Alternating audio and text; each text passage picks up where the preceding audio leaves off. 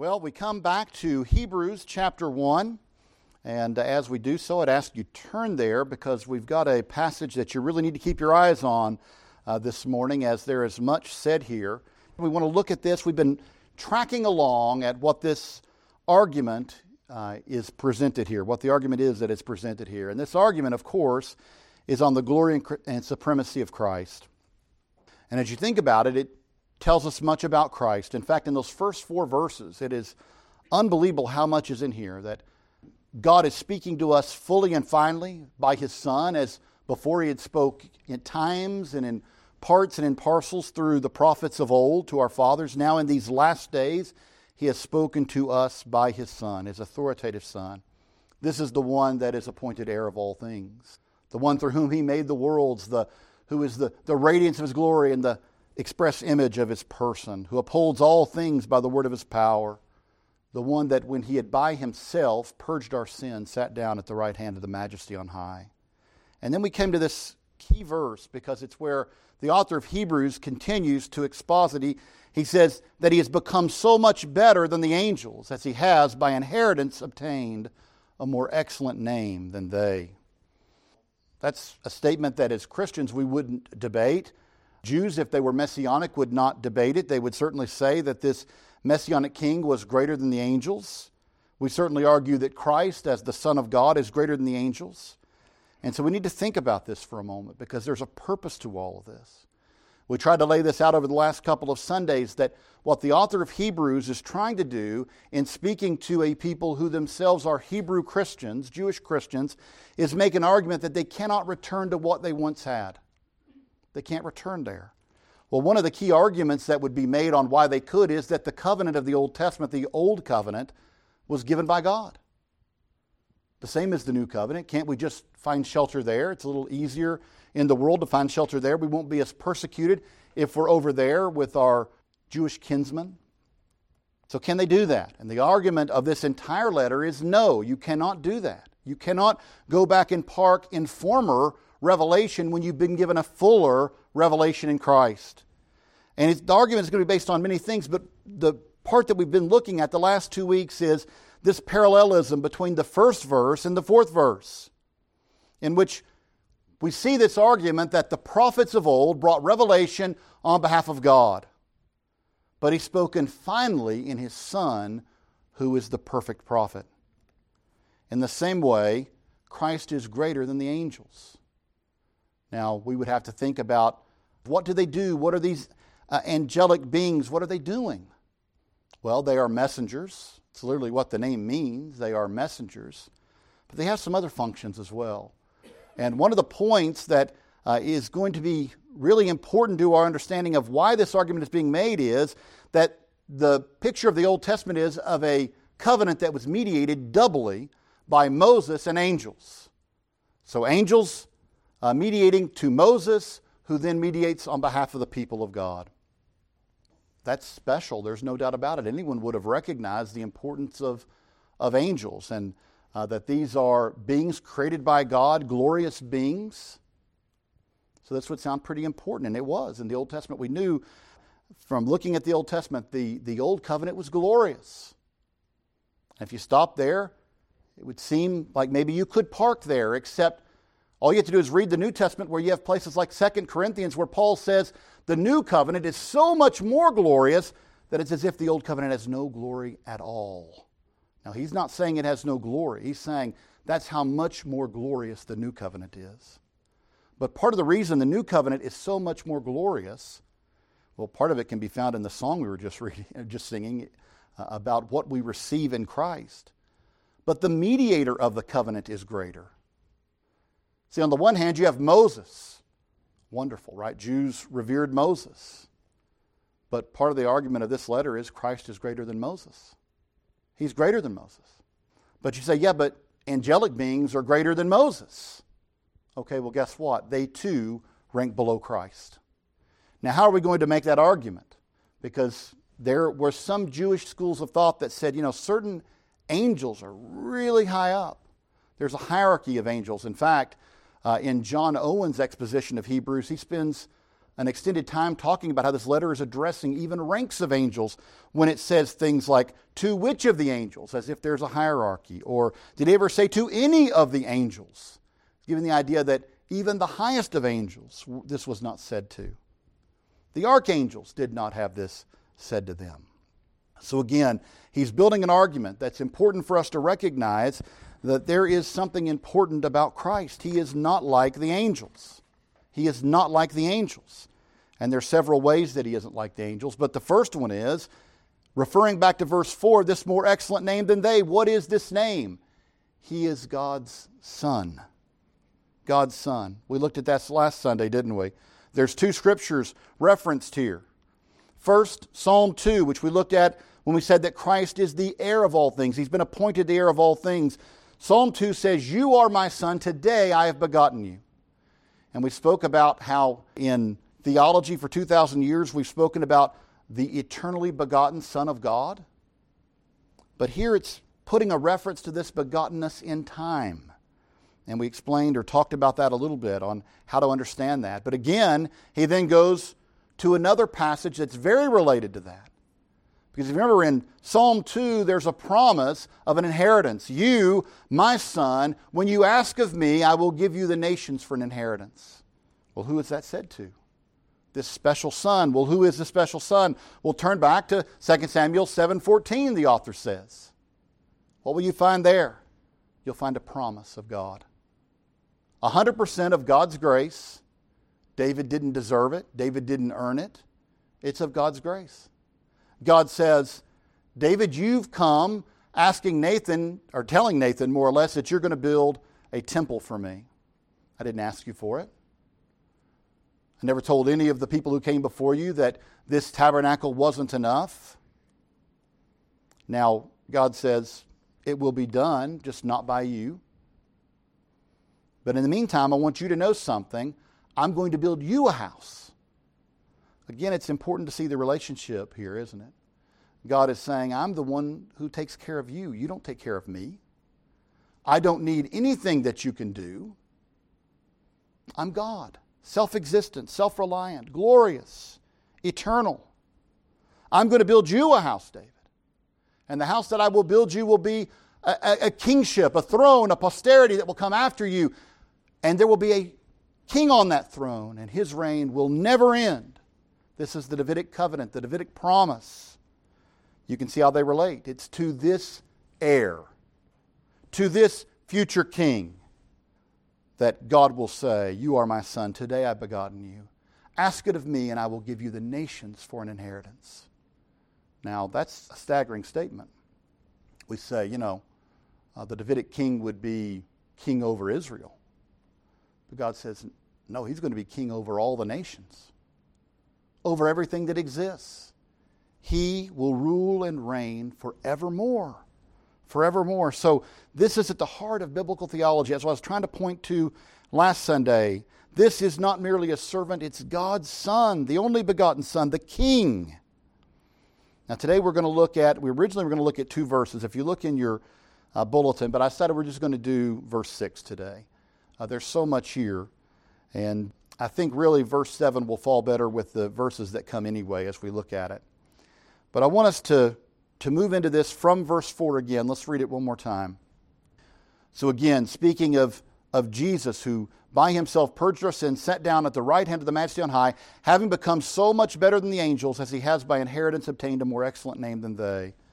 For to which of the angels did he ever say, You are my son, today I've begotten you? And again, I will be to him a father, and he shall be to me a son.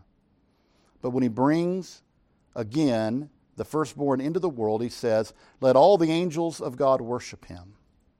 Now I'm going to go ahead and read verse 7 so you can be stewing on it for next Sunday. And of the angels, he says, who makes his spirits, his angel spirits, and his ministers a flame of fire.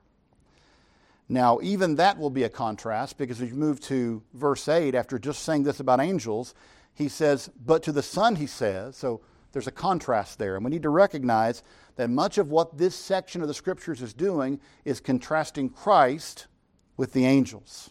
That's how he's going to make the argument he's greater than the angels. Because you can see what is said of angels and you can see what is said of him, and what is said of him is greater than what is said of the angels. Now, I want to return to something uh, as we think about two points. First of all, the timing of angelic worship in this text, and secondly, the subject of angelic worship in this text. If we were to uh, begin here by looking at the timing, I want to say something here as we venture into this again. It's important to keep in mind, because this is often, I think, gotten wrong, that this is not an argument to tell Jews not to worship angels. This was not a problem amongst Jews. Even the most mystic groups of Jews, even the most mystics of them, you can go research this, like the Kabbalah uh, order of Judaism, right? It's very mystical and God speaks to us and all this sort of thing. They don't worship angels. Now, there are some that maybe exalt angels a little too high. They give them a little too, but it's not worship. They're very careful to say we don't worship angels. And certainly anybody in mainstream Judaism would say we do not worship angels. They are created beings. Uh, they are not on the same level of glory as God. And so it's important to say that is not what this argument is about. I'm going to ask you to keep in your mind that is not what the author of Hebrews is trying to convince his readers and hearers of. He's trying to convince them about Christ and his role as mediator of the covenants. Right? You've got a covenant here that we're trying to return back to. And again, the argument is you can't. Everything about the new covenant is greater and demands that you recognize that it's greater. All right. So as we come to verse 6, building upon what we've looked at in verses 4 and 5, uh, we want to recognize that this says something to us. We can just read it and see that it says something to us. But when he again brings the firstborn into the world, he says, let all the angels of God worship him. Now, there's something here about the timing of this angelic worship. And we'd be right to ask questions about it because it says that there is a time where God has said, Let all the angels of God worship him. That Christ is to be worshiped by the angels. And he gives us some clues in the text as to when it is. But we might first park here for one second and say, Wait a minute.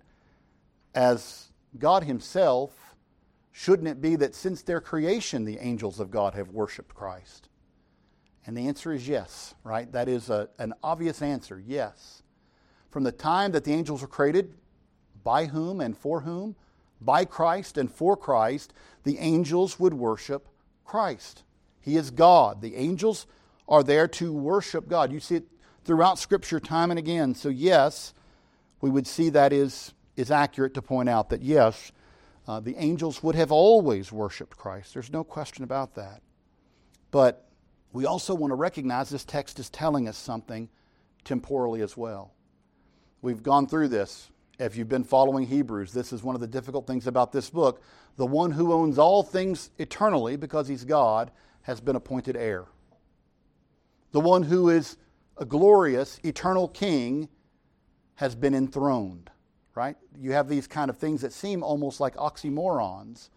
Because again, as we've tried to explain, this has to do with the mission that Christ was sent on, the economic mission, the incarnational work that Christ was sent on. That it's in this way, as the author tells you. The author tells you this that when he had by himself purged our sins, then he sat down, being exalted to the right hand of his Father and in doing this has received a more excellent name than the angels and has been declared better than the angels. Now, these things are difficult to wrestle with. Difficult to wrestle with. We've tried to wrestle with them each week. But we come to another one like this that says, even though he is the second person of the eternal Trinity, he is God, there is a point in which God the Father says, Let the angels of God worship him let the angels of God worship him. Well, how can we assess when that is? Well, let's look at the text. It says, But when he again brings the firstborn into the world. Now, this phrase has a lot of complication to it. A lot of complication to it. We can be, begin immediately with the fact that uh, when did he bring the firstborn into the world? What's the reference here? There might be a, um, a couple of ideas on what this means, but we got to first start with this word again. Again. Because this is the heart of the question. It's much debated over this word, uh, palin, which means to, to have it happen again. Right? So when uh, this says that he's brought him into the world again. What does this mean? Well, again, this is really the debate. I don't know what translation you're reading out of. If you've got a Pew Bible, you heard something that sounded a little different than what I read out of the New King James. Listen again. In the New King James, it says, But when he again brings the firstborn into the world. Now, I don't know about your ears, but when I hear that, it's when he brings him a second time, when he brings him again. But if you have your ESV, Pew Bible, it's not worded quite that way, is it? I believe it says, when again and again, somebody got it open that doesn't mind reading it out, and again, and again, when he brings. Those are different meanings, aren't they? Different meanings. The NASB goes along with the New King James on this, uh, whereas the King James and the ESV and some others have it the way you just read out of the, the uh, Pew Bibles. Now, which is right? Well, I'm going to make an argument here that one is right and it doesn't really matter because ultimately it's going to come to the same conclusion no matter how you interpret this phrase. But I still think it's the Word of God. We need to be careful with it. We need to think for a moment about what it is. So there's a word here, palin, again, that is tied to this word, eisago, and that means to bring in. And they are linked in the Greek. And in fact, every time you see a structure like this, the word again should be linked very closely to again, or to brought in. So it would be brought in again. And that would lead us to say it's talking about bringing him in a second time. But as most of the scholars of this passage would point to, it falls in a passage that might ask us to break that way of thinking. Because look at the structure of this passage. Verse 5 gives you an Old Testament quote. And then halfway through that verse it says, and again. But when he brings again the firstborn into the world, it gives another quote, and then it says, and of the angels. So, in other words, you've got Old Testament scripture after Old Testament scripture, and they're linked with and and again. And and again. These are key words in this passage. So, again, we want to look at the structure of the passage, and it makes a difference in how we would read this verse, even if ultimately the theology of it, it doesn't really make a difference. Let me give you my point here. If you think about the ESV, it's saying, and again, another example, and another example. When he brought his firstborn into the world, he said, whereas the New King James is saying, and when he again brought his son into the world. Now, that will inform how you interpret what's said here. Because if it's saying when he again, when he brings his son in again, then you're going to take this to be about the second coming of Christ. And many people do interpret that way and have since the earliest days of the church. But again, you've got a couple of issues, I think, with that interpretation, one of which is just the theme of the passage. It's not about the second coming, it's about the exaltation of Christ. Now, my plain reading of the text, reading it from uh, the ESV, uh, more or less this again, when he brings his firstborn into the world, I would read that plainly as about the first advent of Christ. And actually, historically, that's probably how most scholars have read it. And there's some objections made to taking it that way, like uh, when did angels worship him at his first uh, at his first advent? When did they worship him? Well, again, I think that you can say, well, Luke 2 is full of angelic worship. And uh, some great scholars said, yeah, but it's toward God the Father. Right? Glory to God in the highest. I don't find that convincing, to be honest with you, for this reason. I think we oftentimes have a poor definition of worship. It's something we've talked about a lot here in church, right? Worship, oftentimes, we look at is singing. I heard MacArthur say several months ago that he was talking to a pastor. I saw this several months ago. It may have been from years ago, but he was saying that he was talking to a pastor who said, You know, we're going to try to cut down on the sermon time and, and all of this to have more worship. And MacArthur said, What's more worshipful about singing than hearing the Word of God proclaimed? What's more worshipful about any one part of the element of what we do, whether it's the Lord's table, that's worship. Gathering in obedience to the Scriptures, that is worship. Singing is worship. Fellowship is worship. Giving is worship. All of these things are worship. In fact, the word worship just means to recognize the worthiness or the weight, right? The, the weight. God is glorious. heavy in his weight, substantial, worthy of us getting up and coming here together in obedience to what he says because he is God. So when you look at it from that perspective, look at the entire story of the first advent and the angels coming and say, This one who will be born to you will be called the highest. He will save his people from their sins. That is worship. That is an angel saying, This one who is coming is glorious. He is God's own Son who will come and save his people from their sin. Luke chapter 2 For unto you is born this day a Savior, who is Christ the Lord. That's not a small statement, is it? That is a worshipful statement. That is the host of angels saying, This one who is coming is the Messiah, the anointed one of God. He is Lord. No angel would say that of another angel. If we're going to use the argument style of Hebrews, no angel would ever say that of another angel, that that angel is Lord. So again, I think that there is worship at that first advent. I read a sermon this week by uh, a, a, Welsh preacher named Christmas Evans. I don't know if you've ever heard of him. He at one time was called the John Bunyan of Wales, a great preacher. And he had a Christmas sermon I was reading that was all about uh, the worship of the angels toward Christ, even at the first advent. So I think we would be wrong to narrowly give the idea that just because the worship was also directed to the Father, that it's not directed to the Son. It's a Trinitarian God, right? I mean, this is our God. He is God. And so, again, I think we've got to be careful on that. So, what are the different options, really quickly? And we could spend a lot of time on this. This is why, by the way, we're not going to seven today. It could be when he first came into the world, i.e., his incarnation, his first advent. It can be when he came into the world. God brought him into the world at his resurrection.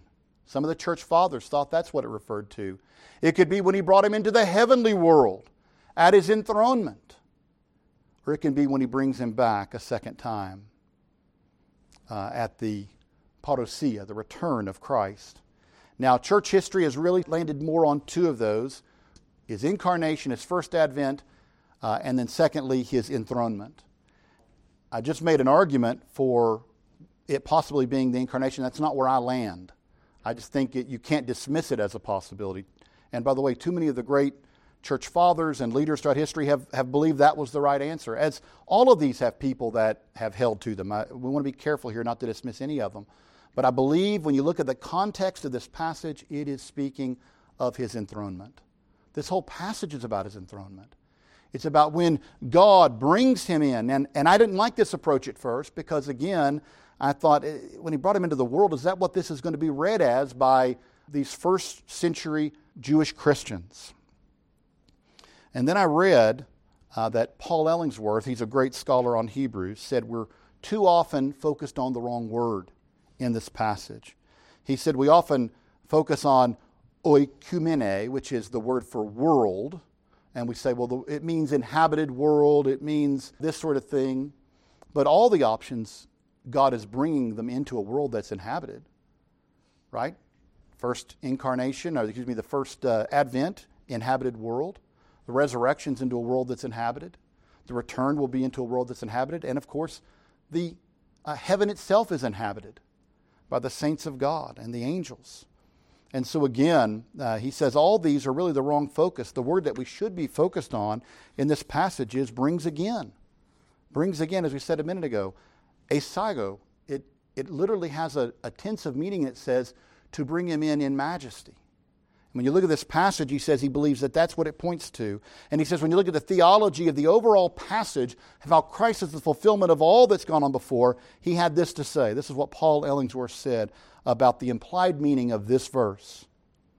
He said, In the past, God brought his own people out of the desert into the inhabited land of Canaan. Now he has brought Christ out of the depth, out of the depths of death into the glory of the heavenly assembly. My friends, when you look at the context of this entire chapter, this is what he's talking about. The author of Hebrews is talking about this one who has been enthroned and highly exalted over all others. Nobody else can have this said of them. Who else can it be said of that you are my son, today I've begotten you? And again, that's not just a reference to a particular verse. We've said this often. When we handle these Old Testament texts, we need to be careful They are referring to the larger passage. Uh, we talked about this in Romans. You've got to be very careful not to overlook the larger context of the passage, that it's a part of what is the passage about? The passage is about the messianic Davidic king, highly exalted, highly exalted. Well, what about the next one, 714 of 2 Samuel? I will be to him a father, he shall be to me a son. If you just quote that, well, it's got some meaning, but it loses the fullness of the theology that the Bible is giving you of what is happening here. This isn't just any son that's being referred to, this is the son. The one that the Old Testament has pointed to. This thread that you can find of son of Abraham, son of Israel, son of David, and here he is. This is the son. This is the one, the heir. This is the one uh, of whom we are speaking. And so, again, this is the one who is enthroned as King and Lord at the right hand of the Majesty on high. And he is the one who has received worship, the worship of the angels. Well, so we've concluded that the one who's received the worship is Christ the firstborn. But what does that mean? Look at that verse again. When he again brings the firstborn into the world. Now, we haven't even dealt with that word yet. Firstborn. And my friends, we got to say automatically, we've got to be cautious. This is the stomping ground of heretics right here. As we said a few, I guess last Sunday, about begotten. So many heresies for 2,000 years have been founded on words like this, taken out of their meaning and context. Begotten, well, that would mean that Christ was born at some time. Right? The, the, pers- the second person of the Trinity is a created being? No, that's not what it means. We looked at that last Sunday. But what about firstborn? Doesn't that say that as well? Prototokos? Firstborn? Isn't that telling you clearly that he, there was a time in which he was born? No. Again, we've got to let the Bible interpret the Bible. Go back and look at this word used throughout the scriptures, and you see something uniquely said about this word as it's used. It's used, by the way, 130 times in the Old Testament. Now, like 70 of those are in the genealogy tables, so you know you expect that. And those cases, there is kind of a general or natural meaning to the term, but there are times when you can't assign it a natural meaning. There are times where it says that Israel is my firstborn son, saith the Lord God. Now, was Israel the first nation on the face of the earth? Or is it his precious, unique, chosen nation that he is working through? Now, we can find uh, lots of passages like this. But again, uh, if you look at them, you're going to see a similar theme. Israel, over and again, is listed as the firstborn of God. Now, what is, again, what does it mean? preeminent in status among the other nations. And there are scriptures where that is more or less said. More or less said. There's also in the Psalms, it says that David, as king, is the first, firstborn over all the kings of the world. Oh, David must have been old. Right? No. David was preeminent in God's eyes and in God's plan over all the other nations.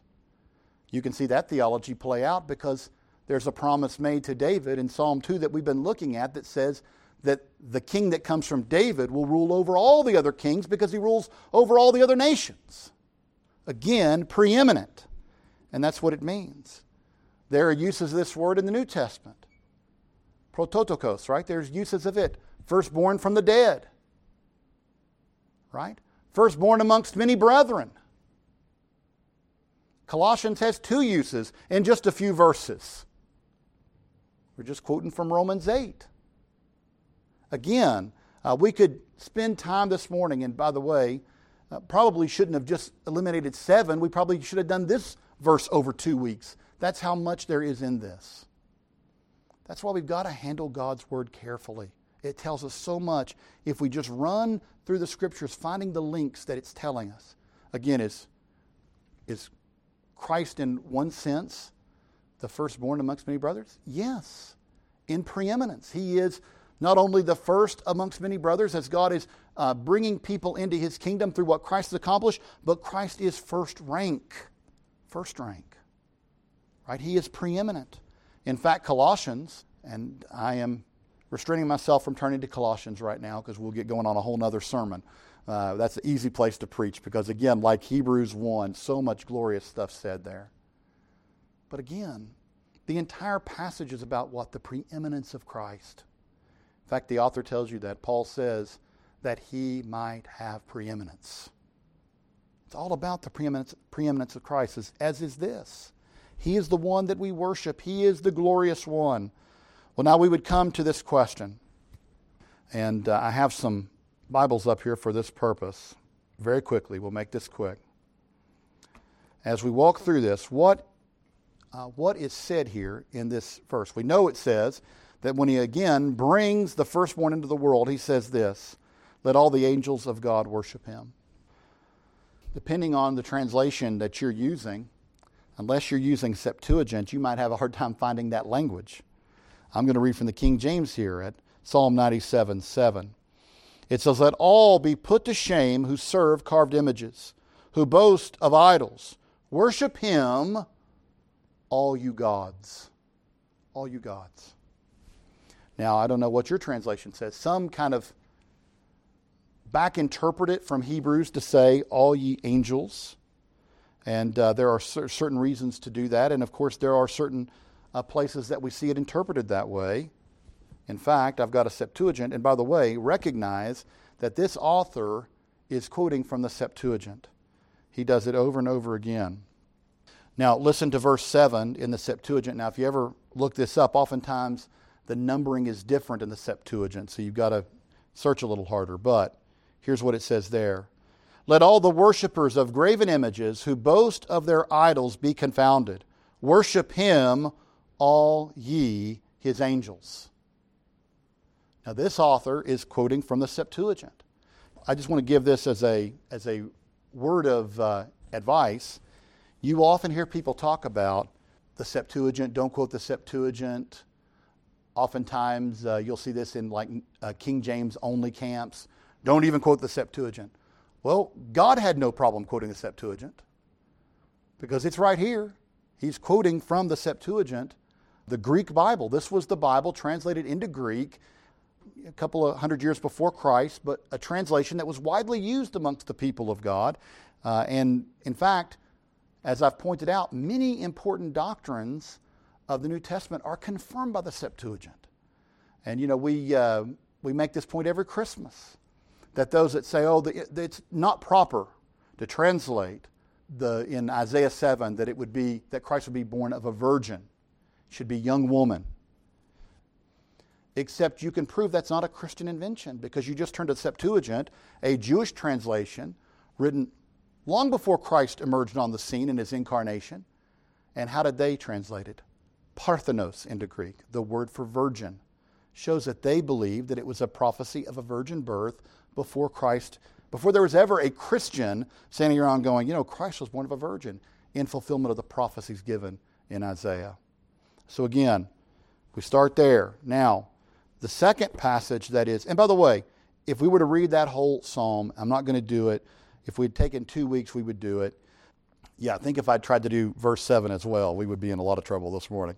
But anyway, uh, if you read it, it's all about God's glory and the worship of God. And it's saying ultimately that angels should worship God. If you turn back really quick, or you can just listen, it's not going to be quite the same in your translation. Deuteronomy 32, verse 43. This is a song of Moses. And at the end of it, he says this Rejoice, O Gentiles, with his people. Now think about this command People of the nations, rejoice with us. Rejoice, our God. Give glory to him.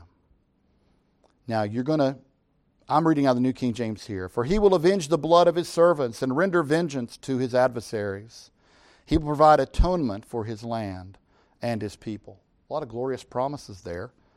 But what you don't find is the reference that the author of Hebrews is quoting. You don't see it there. And so again, we pick up the Septuagint, which he is quoting from, and I want you to listen to what it says. Same verse. And if you want to just look at your verse as I read it, you'll see where it's slightly different. And I would get into why this is the case, but I mean, again, we're going to have to, it would take a lot more time than we've got. Maybe I'll take a Sunday night in the near future. We'll pause uh, Matthew to deal with some of these textual issues. So, verse 43 From the head of the enemy chiefs, rejoice, O heavens, with him, and let all the angels of God worship him. Rejoice, O nations, with his people, and let all the children of God rely on him. For he avengeth the blood of his children, and will judge and execute vengeance on his enemies. To them who hate him, he will render retribution, and the Lord will purify the land, the land of his people. Now, my friends, you can see here, this is what the author of Hebrews is quoting. He's quoting Deuteronomy and the Psalms when he says this, that there is a command in which, uh, now, again, I go back to what was said in Romans where they say, you know, Paul is abusing these Old Testament texts. They always say this. Uh, it does seem Moses is speaking about God, right? Yahweh. But the author of Hebrews has no problem saying we're talking about the Son. We're talking about the Son, fully God, fully glorious. Let all the angels of God worship him. God declared, let all the angels of God worship him. Who? Christ. Let all the angels of God worship this one who he declares to be preeminent, the firstborn. The firstborn. Now, let me say one more thing I want you to think about. If you think for a moment from history class, you probably heard something of the law of primogeniture. This was a law that has existed through Greek times, Roman times, Egyptian times, uh, the Middle Ages, England. It was you assigned your heirship to your first son, right? Wasn't always the firstborn.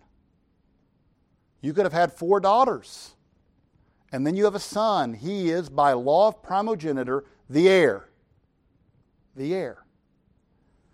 By the way, it was common in the Roman days that if you didn't like your firstborn son, you could anoint your second born son the primogenitor.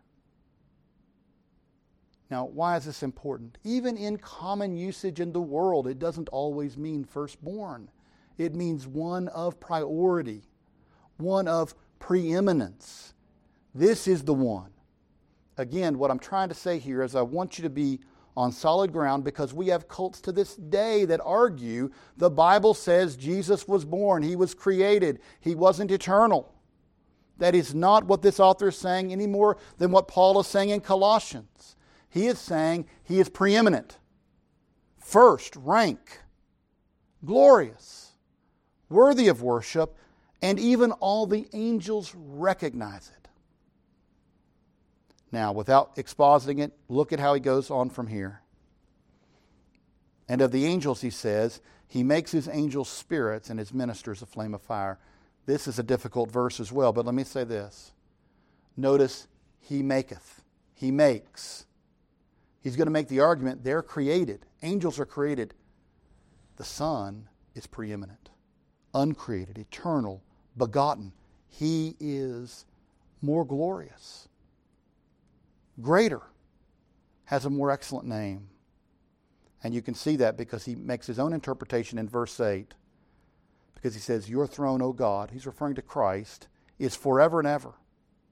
All these other things come and go, pass away. We're created. It may have an end, but not Christ because He is God. God is eternal, outside of time, no beginning and no end. Keep this logic in mind because we're going to come to other things where the author says if you want to see the glory of the, the priesthood of Melchizedek, recognize that the scriptures tell us nothing of Melchizedek's beginning and nothing of his end. It's as if he has no beginning and has no end. And who does that sound like? So again, recognize the way this argument is built, the logic that he's using. Recognize that as he uses these Old Testament passages, he's trying to have us realize that there is something unique about Christ, the only begotten Son, the firstborn in preeminence and rank And again, we've said this before. But we stand in Christ Jesus. And if you go back and just read the lyrics of the song a moment ago, Before the Throne of God Above, that's what that song was saying. Hidden in Christ, my friends, that's where we stand. The preeminent one, the Son of God, the mediator of the new covenant. Glorious. Worship him, all ye angels, and worship him, all ye people. Amen.